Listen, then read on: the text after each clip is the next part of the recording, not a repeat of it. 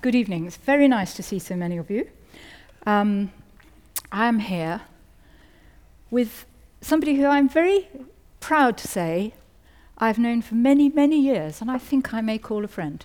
But he is also the director of these uh, Chekhov plays that we're going to be talking about, Jonathan Kent. And um, I think what I want to do first is just have a little quick check how many of you have already seen some or all of these plays? Yes, oh I gosh. thought you might have. And of those, how many have already seen all of them? Oh Nearly everybody. well, you know as much as there is to know then. so that's fine. Well, I hope you will agree with me then, those of you that have seen them, that um, uh, it's a really astonishing achievement. Um, I think it's it's a wonderful experience, isn't it, to sit through them all and have have this marvelous kind of to bathe yourself in all of this wonderful stuff. But mainly, it's the achievement, I think, of the of of course the writer, but of the actors and the designer and the director to pull these plays together and make something of them both individually and collectively, which I think I have to say, having seen all of these plays myself several times before, um, felt extraordinarily fresh and new. Even the seagull, which we've probably all seen many times before. So, um, brilliant. That's that's Good. just up Is front. that the end? Can we yeah, go now? you Yeah. can go now. yes, that's fine. But I thought we might talk a bit to start with about the plays themselves and about your involvement with them, because actually, variously, you've been involved with these plays for quite a long time in Well, many The first two, Platonov and Ivanov. Yeah. Um, I, in the 90s, 97 I think, when I was at the Almeida, I did a production of Ivanov in David Hare's version with Ralph Fiennes. Um, and we, it, we played and we took it to Russia, and it was not quite the same version as we have here. The thing about David, David, Seagull is an entirely new uh, adaptation. Uh, Platonov is hugely rewritten, six, seven character, uh, and Platonov I did in two, on September the 11th, I mean 2001, which was not a great, most auspicious um, first night, um, and was very odd.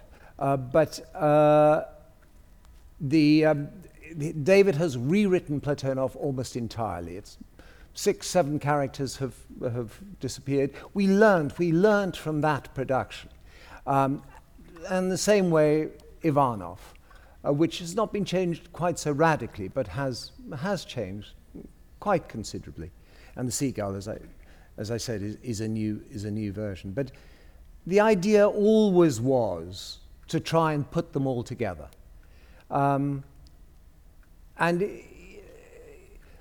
it, I, I mean, I left the Almeida soon after that, so that it just faded away. Then life intervened, and we, we didn't do the seagull.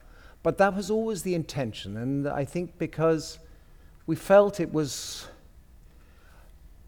in some senses, of course, the birth of a genius, but in other senses, it was the coming of the new. It was the beginning of 20th century theatre. And it was plotting the, the journey towards the 20th century um, with, with the seagull.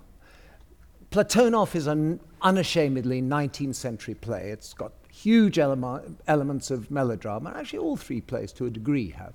Um, but, but Platon, uh, Platonov is sort of naked and unashamed. It's, you know, there's a, as you've seen it, this is not a, a spoiler. You know, a, a, train comes through and a girl throws herself in front of a train. It's, it's, it's like, it's a real old 19th century melodrama, and it's got wonderful elements. I love melodrama. I think melodrama is an underrated form. I think it's, it's at its best, it's heightened storytelling, and it's exciting. Um, uh, Ivanov has elements of melodrama as well. You know, man's kissing a girl and his wife comes into the room and it's curtain call, a curtain, I mean. and um, and uh, so it's, it's got those kind of elements. By the time you get to the seagull, the 19th century has really fallen away. And for the first time, we have a play really where the, the author, the authorial voice has disappeared into the fabric of the play. And I think that's what we were, we were keen to sort of explore, is with the same company, which is, as Jenny said, this, you know, this is of course a celebration of Chekhov, but it is also a celebration of acting, to watch the same company shift and metamorphose from, from uh, uh, play to plays. I, I find completely thrilling. Um, but by the time you've got to, to the seagull, the authorial voice has sort of disappeared, and each character has its own has its own integral life. Um, in a way that perhaps with Platonov, which was written when he was I know I'm talking much too much. No, no, they're here to hear you. uh, they, uh, well, uh, Platonov, which was written when he was 20 and was just discovered after his death in a lot of uh, disparate scenes and, and uh, notes and things. And if you put it all together, would last about seven hours. And David has curated and shifted and changed. And actually, there's an awful lot of David Hare in it as well. But it's about, it's a, a play written by a young man of 20 about another young man who's irresistible to women. So you sort of feel you know where his sympathies lie. And, um, and uh, but, and then Ivanov, there is a sort of, although he keeps denying it, a sort of Hamlet figure at the center. Again, that's, that's, he, he seems in some ways to represent the authorial uh, voice. But by the time you get to the seagull, really that has that has disappeared. There are elements, of course, in Constantine, in Dr. Dorn, in, but, but it's now so much more even handed. And I think that's what is, I really do believe, with the Seagull and, of course, some of Ibsen, the 20th century theatre had arrived. It, it's, it's interesting that you, you talk about them in that way because, of course, what you're also describing is a writer refining his own craft as yeah. he goes through. And I think it would be fair to say, wouldn't it, that firstly, perhaps Platonov in particular, uh, Ivanov to a certain extent, are considerably, um, what should we say, baggier. Yes, structurally yeah. than, than, than the later They're not sophisticated. Then no. But what's also apparent is that there are certain themes that preoccupy him that he pulls all the way through all of that material from the beginning right to the end of the seagull. And there are certain, um,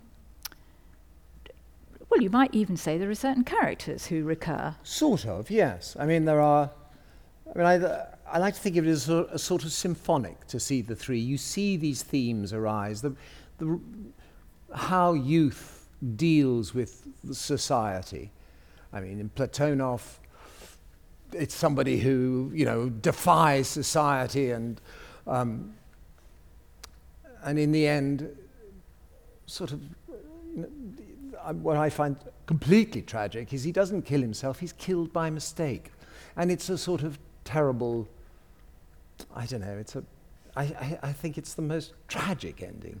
Much more tragic actually than if he'd made the decision to kill himself. And so, and then in uh, Ivan, Ivanov, you see the youth again, the evaporation of youth, youthful idealism. Uh, and in The Seagull, which I think is one of the cruelest plays I know. I know that seems sort of absurd to say a play written in, you know, here we are in the world of, I don't know, Sarah Kane. Uh, but I still think it's, it's pitiless destruction of youth in the last act is sort of unbearable, and, and a willful destruction by an older generation of youth. So there are, there are themes which occur, reoccur, and, and you're right, there, there are doctors, for instance, in all three. The one thing that's just occurred to me, and therefore we have not touched on this yet in our earlier conversation, is that I don't think in these plays or in any other play of Chekhov's that I can think of, there is a portrait of a happy marriage. There are many That's portraits true. of extremely unsatisfactory marriages. That's true. In all three of these plays, that's the case, It's certainly it? the case. Uh, and do you think well that's that's sort of rooted in his own? Well, that, there is. Uh, yes, yes, yes. There's a portrait, very unhappy marriage in, in Seagull. Yeah. Yes. yes. Uh, Yes, I mean, I, I don't think, yes, he's not a great, and nor was Chekhov, I'm afraid. He's not a great advert for uxorious No, uh, fidelity, indeed, I'm he afraid. isn't. No, he isn't. And, and he doesn't seem to have a tremendously high regard for the doctors, given that it was his own No, profession. No, I mean, you'd have to admit they're not great shakes, really, are they? So he, but but the, the the serious point about that, I suppose, is that there is an there, there one might be tempted to think that there was an element of autobiography. You mentioned the authorial voice, um, which is very present in the first two plays and much less so in the in the third. But nonetheless, he is he, he, is still quite present in the sense that he does write about what he knows, doesn't he? Yeah, he writes. You know, uh, Platonov was, as I say, written and was never. He sent it apparently to a theatre, and I don't know if they even bothered to respond. Anyway, so he abandoned that. But Ivanov was done um, in St. Petersburg and was a complete disaster. Nobody could remember their lines. The, the party guests in the last, in the second act, were all really drunk, and uh, apparently furniture was broken. And anyway, he left, swearing he would never write for theatre again. And um, but there, it was revived, I think, two years later, and was moderately successful. But he nonetheless was determined not to, to write for theatre anymore. And and uh, Seagull, I think, was 12 years later. And I think he hadn't entirely, I mean, his portrait of, of an actress in, in Seagull is not entirely benign. And, um, and so I think he still had a sort of, I think it's, theatre still rankled. Um, of course, and then during Seagull, he met the woman that who, who Olga Knipper, who he married and lived with for the rest of it. Well, didn't really live with. They, they were Mm. apart an awful lot for the rest of their lives. Um, and he didn't have that much longer to live, actually. But uh, no, I think, I think he's, um, he's, he's skeptical about the human race. But at the same time, I find them the most entirely moving and benign plays. It's, it's an Yeah. odd contradiction. Yes, he's sceptical, but he isn't. He isn't um, malign in any no, way. and he's right, not no. dyspeptic. No, he isn't. No, that that's true. No. And certainly these these plays, as they're presented here, don't uh, uh, have have a weird kind of optimism, given that they all end badly. Terrible. You can't, you know. Chekhov's But- pistol. He, that, he Yeah. was known for that. But Yeah. There is one thing which is tiny bit sort of came as a bit of a shock to me, and I just want I don't want to spend a lot of time talking about it, but there is a moment in Ivanov when Ivanov says something to his wife, which is very very shocking because you aren't quite anticipating it if you're in the audience when he alludes to her Jewishness in pretty unpleasant terms, and.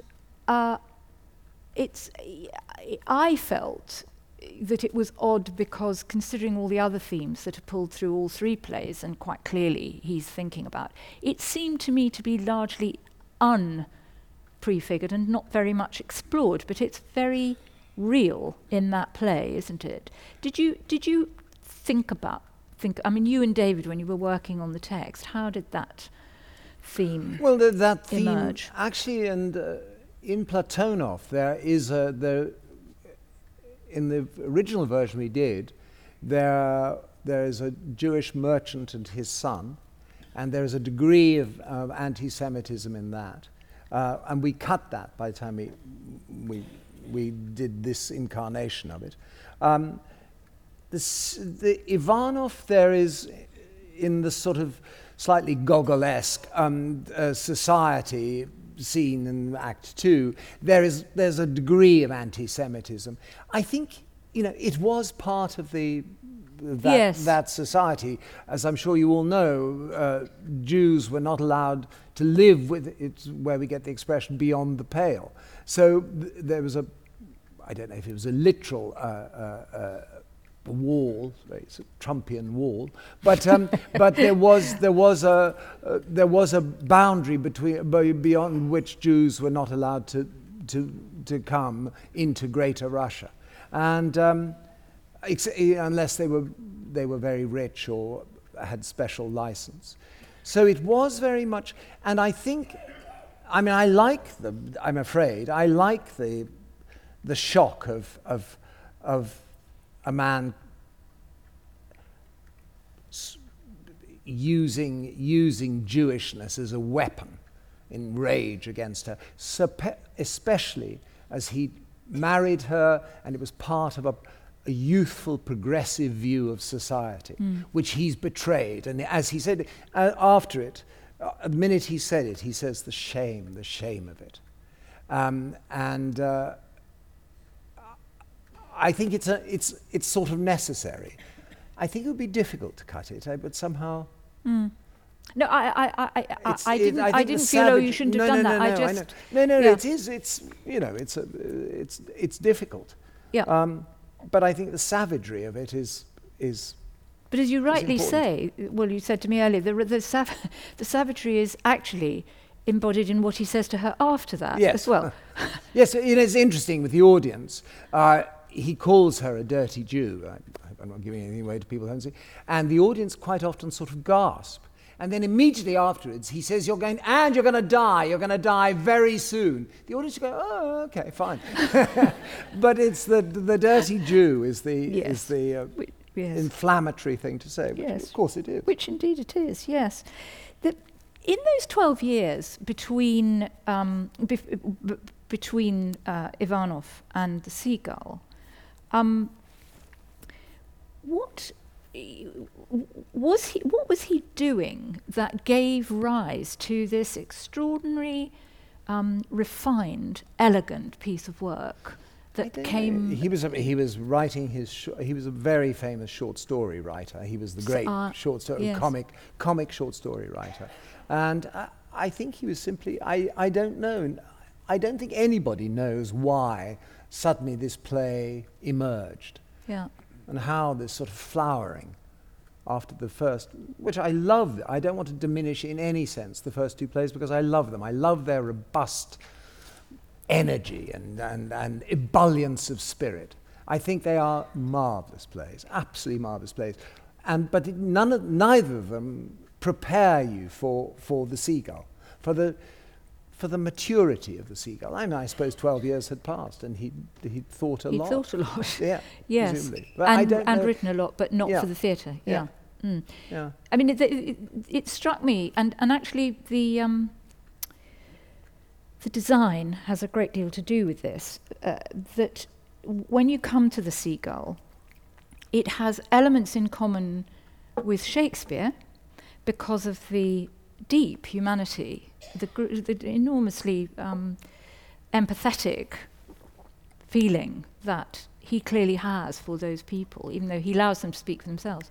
But also, it reminds me of Mozart because of the well, because of the um, the uh, elegance of the of the ensemble, as Yeah. it were. Yeah, and I just wondered whether your work on either of those two authors was ever explicitly in your mind. It must have been implicitly, I should say. Well, I would authors no, and not. Um, composers. I, I, I'd never really thought of Mozart, but you're absolutely right. I think that that's right.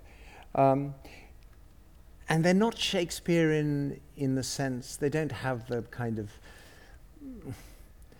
the heroic qualities of No, of but if you think but of Twelfth do- Night. exactly. No, no, no. But there are, there are, there are, and that sometimes you do. F- I mean, uh, course, because I'm, you know, involved in them now. I think they're the greatest plays ever written. But, um, but uh, I do think this is as great as any. This is as great as Shakespeare. Absolutely as great as Shakespeare, in that it it seems to encompass the whole of humanity, in in these curious little sealed worlds.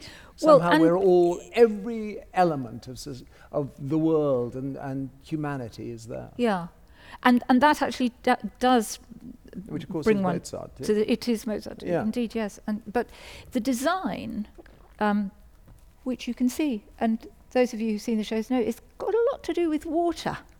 There's a lot of water, but what it is mainly is very specific in the sense that you're very aware that you're in that world, as you describe it, a, a, a sealed world. And they talk a lot, don't they, about it being yeah, well, they're away all from hundreds things. of miles Exactly. away from where they want to be. Yes. Moscow. When you were when you were working uh, on the design, um, d- how did you did you immediately want it to evoke very clearly that strange Russian world? Well, I think we, I do think, uh, for having done these before, and I, it's interesting you say that because when we when I first did Platonov back in the Almeida, um, I was working with a different designer, but he and I started by having a much more sort of loose, much less uh, naturalistic mm. world, and actually because Chekhov is so specific,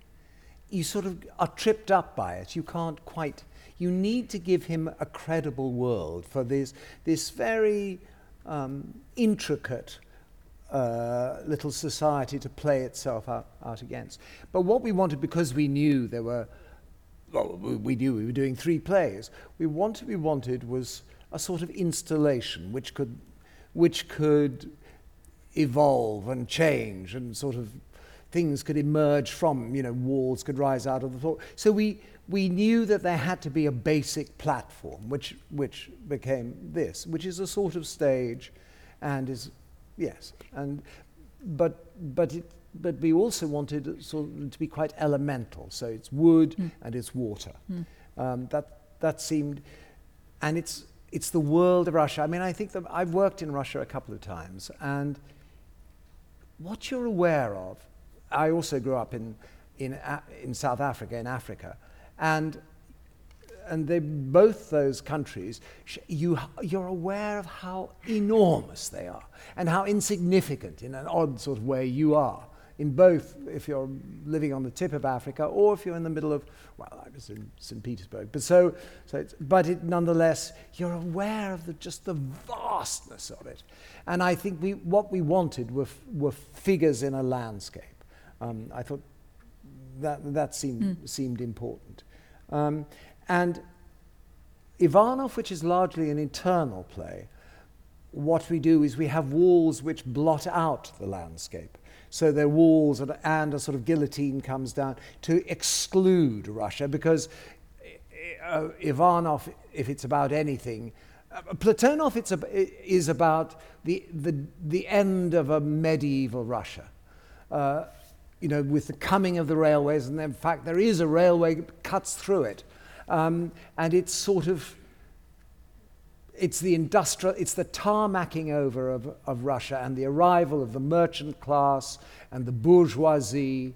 And by the time you get to Ivanov, that is in the ascendancy. So what we, were what we wanted to do was, was exclude Russia. So there are these walls which come up and you're aware that there are trees and water behind, but they are excluded fr- from us, and, and it's, a, it's a, a, a sort of bourgeois world inside. Um, but by the time you get to, to the seagull, which is, uh, of course, you know, of its nature, a, a play about and uh, uh, involved in, in, in, in water. Um, that's where we have the most open the stages is most open and there's the most water. There's expanses of water. Nina is a girl who lives across the lake and sort of comes through and the in, lake. and is sort of in it in isn't it. she? And I, that was mm, important that, that Mm. she somehow is of it. Mm. of Yeah. the water. And it, I don't know how many people here maybe none but did anybody see the plays or any of them in Chichester Yes, some of you did. I thought gosh. so. I, I didn't. So, can I ask you about what the differences were in terms of how you were able to stage the shows? Because the, th- the theatres are not that dissimilar, but no they they are not but the Olivier are, has sort of things- crucially yeah. the Olivier, which in some ways for these plays I think is better because it's more focused. I think the Olivier is one of the gr- greatest theatres in the world. It's um, it's wonderful in that there's this the energy of an audience pouring down on a figure standing at the center of the stage is sort of unbeatable. Uh, Chichester is more surrounded, and in a way, these plays are more focused now in that they are more straight on, head on. Um, and I think actually better. They are better. I think they. I mean, that may be that we're better too. You know, we've got we've got better, but I, I, I think just this, the, the the space propels the plays into the audience. Yes, it's, it's, it's interesting because, because of course, uh, Olivier is not, not, not, not the easiest space because it's epic, isn't it? yeah, it's a heroic space. It's a heroic space, and arguably these plays are domestic plays. Well, uh, well, I, actually, funnily enough, I was worried about the seagull, which is such delicacy, and I was worried, and I think the seagull particularly works better here, Mm. um, because the first two plays have a robustness and a sort of, uh, as we keep saying, but they have a sort of youthful uh, sort of drive and and and and are rough edged in a good way, I think. But the seagull has such a sophistication and a delicacy.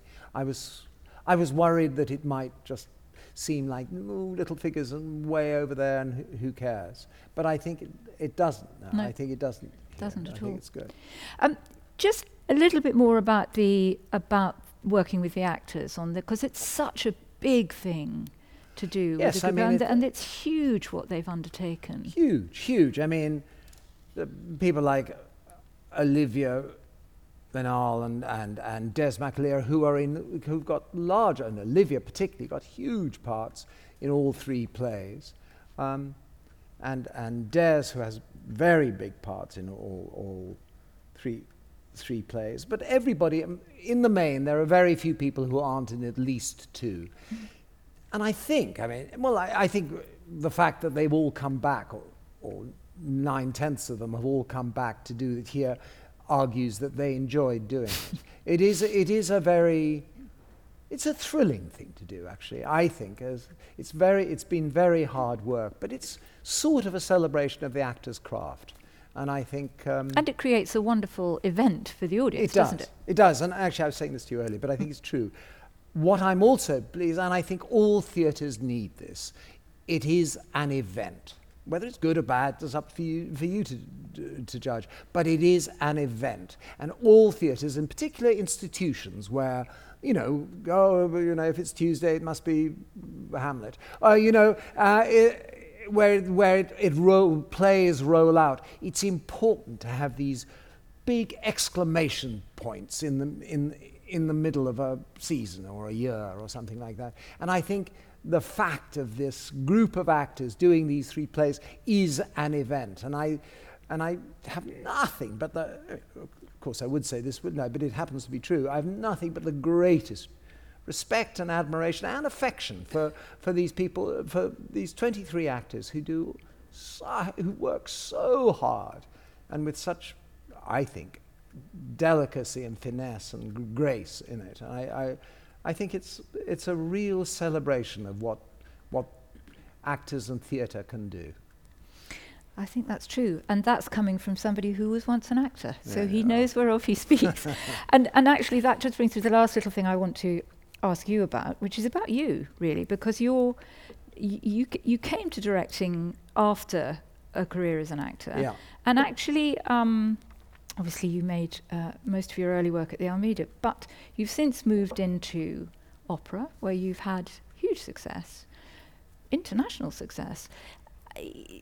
Firstly, what's coming up? And secondly, as between those two different forms of theatre, which has given you the most trouble? oh, well, trouble. you didn't know where I was going to go with that, and neither did I.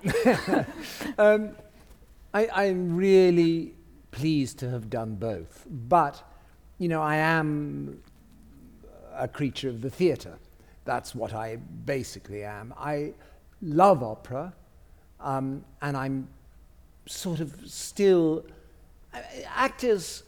You know, sitting in a rehearsal room watching actors, I saw I couldn't do it, but I sort of know what they're doing sitting in a rehearsal room and watching singers, I have no idea how they do it. It just seems to me uh, astonishing. And they're not even singing out. And when they sing out, I just, I just, I forget to direct. I just sit and stare at them.